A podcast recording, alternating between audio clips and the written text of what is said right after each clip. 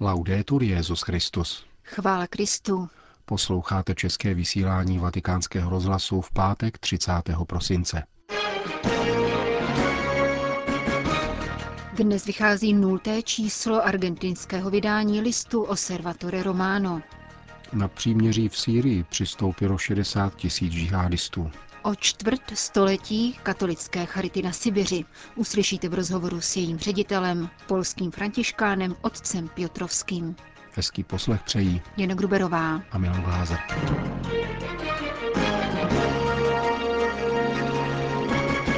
Zprávy vatikánského rozhlasu. Vatikán Buenos Aires.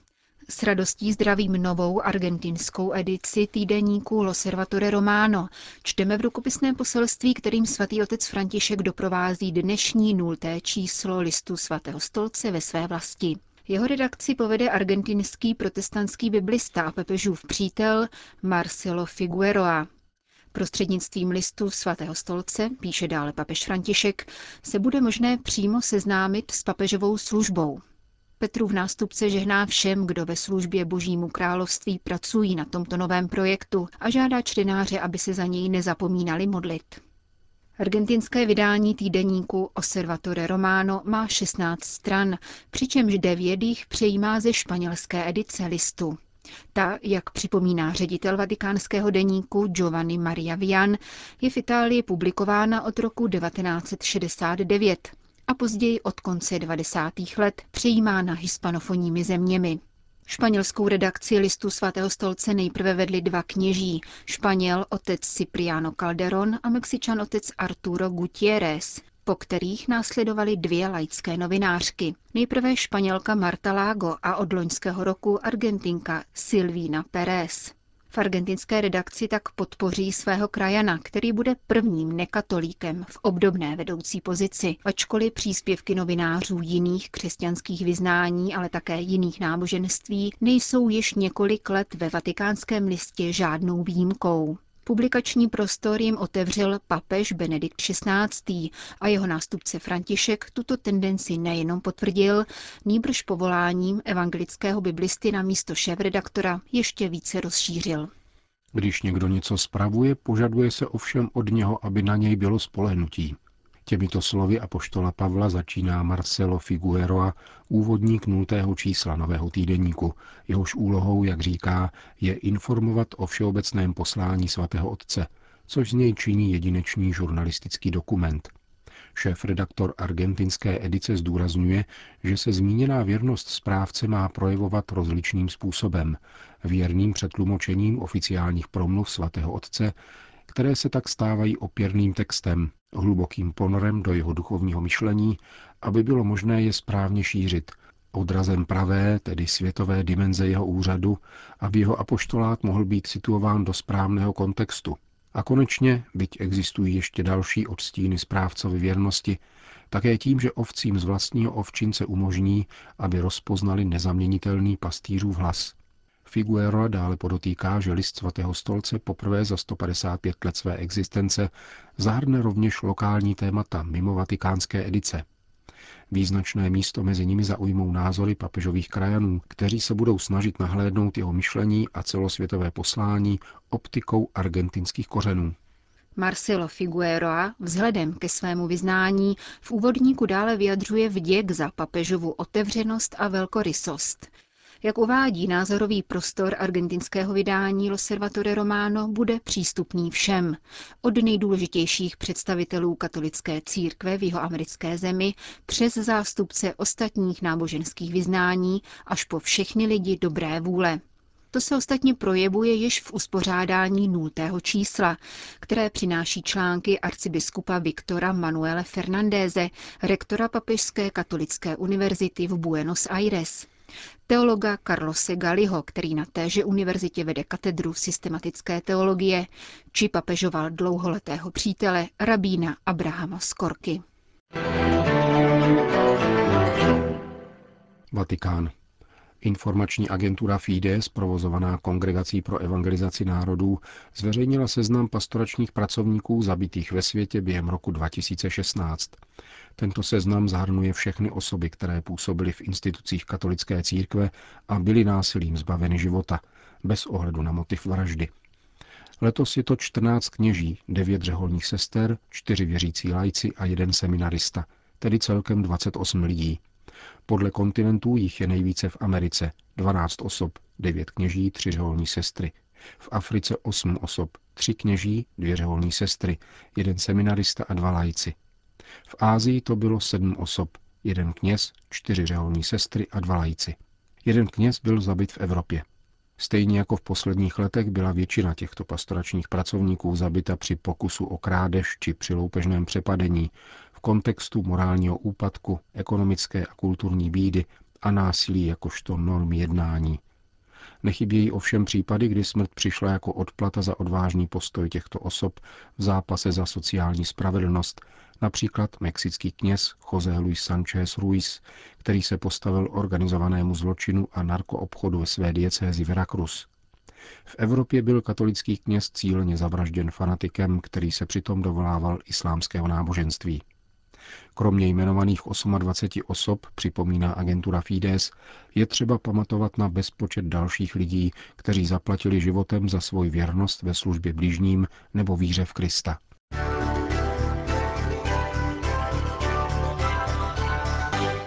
Riga. Žít v jednoduchosti a dělit se s druhými. Toto moto doprovázelo v hlavním městě Lotyšska setkání mladých Evropanů, kteří trávili dnešek v menších skupinkách, kde se dělili o své zkušenosti a otázky. Přímo zde ještě informuje polský jezuita působící v Rize, otec Tadeusz Češlak. Spotkania v duchu teze to nie tylko emocje związane s... Setkání v duchu teze to nejsou jenom emoce, které se pojí k líbivým melodím modlitebních kánonů či silvestrovsko-novoroční svátek národů.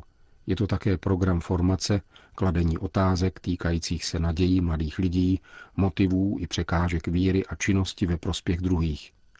Poutníci mají možnost seznámit se také s místní kulturou a historií, včetně té náboženské. Během meditací a setkání ve skupinách je velký důraz kladen na zapojení mladých lidí do konkrétní činnosti. V podvečerní meditaci mluvil bratr Alois o obavách, které prožívají Evropané ve vztahu k migrantům, pocházejících z jiných kultur. Převor komunity z Teze povzbuzoval k vytváření mezilidských mostů, ke kterým není třeba mnoha prostředků. Do čeho nepotřeba zbyt vělu środků. Přibližuje z Rigi třetí den Evropského setkání mládeže otec Tadeusz Češlak.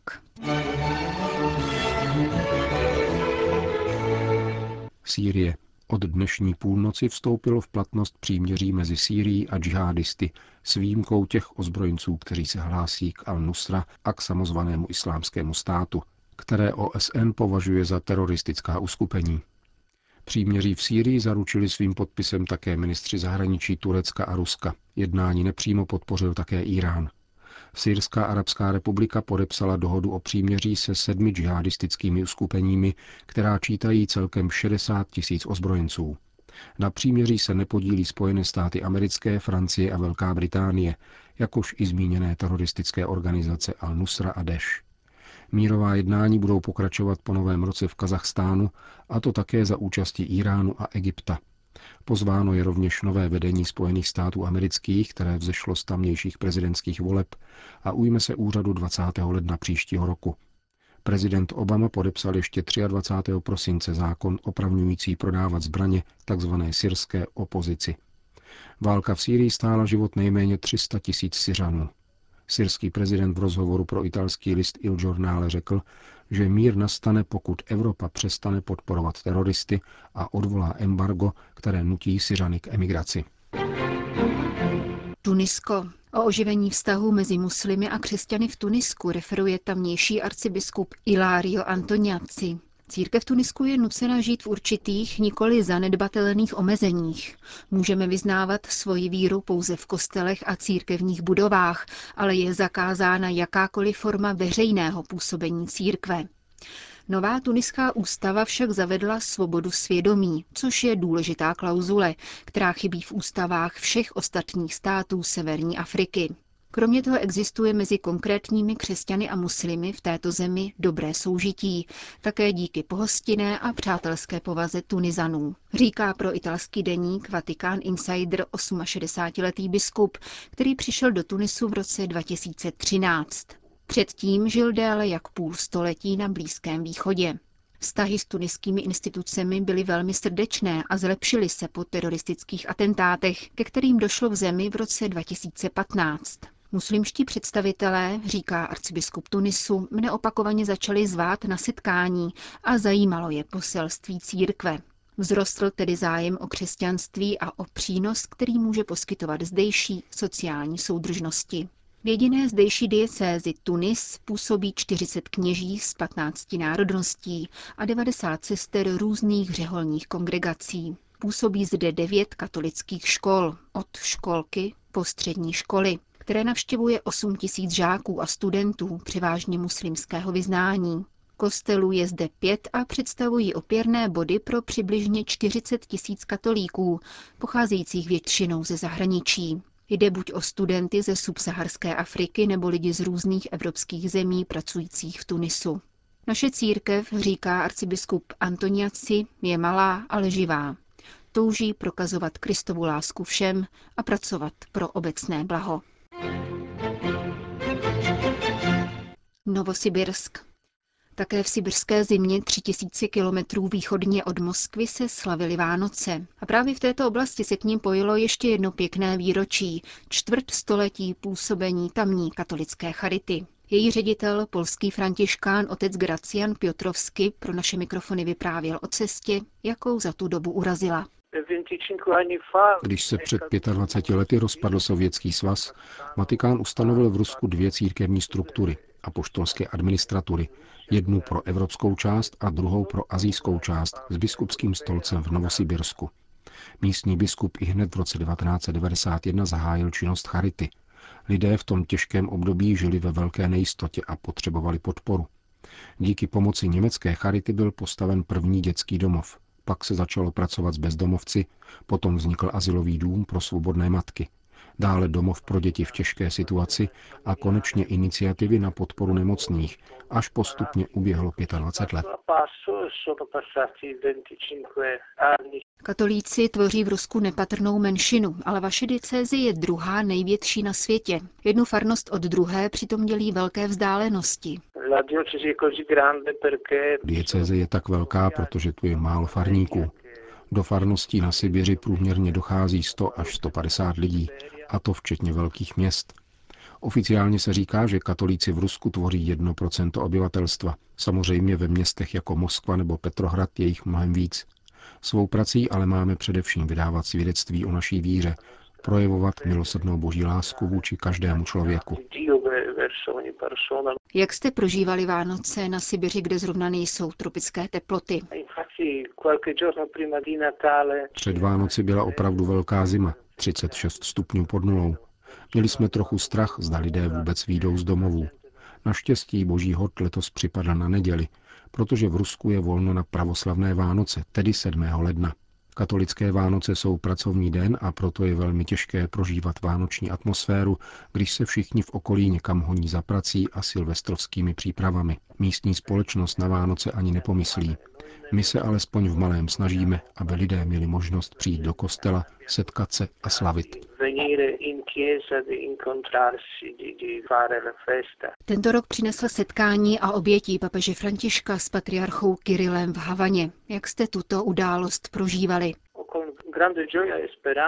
S velkou radostí a nadějí, protože zde tvoříme menšinu a tudíž je pro nás velmi důležitý stav vztahů mezi katolickou a pravoslavnou církví.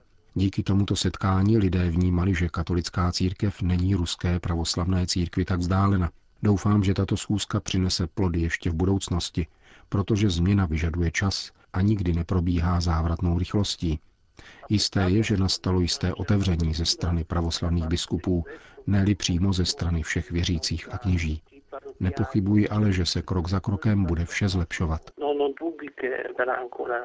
Uvedl pro vatikánský rozhlas ředitel sibirské charity, otec Gracian Piotrovsky. Končíme české vysílání vatikánského rozhlasu. Chvála Kristu. Laudetur Jezus Christus.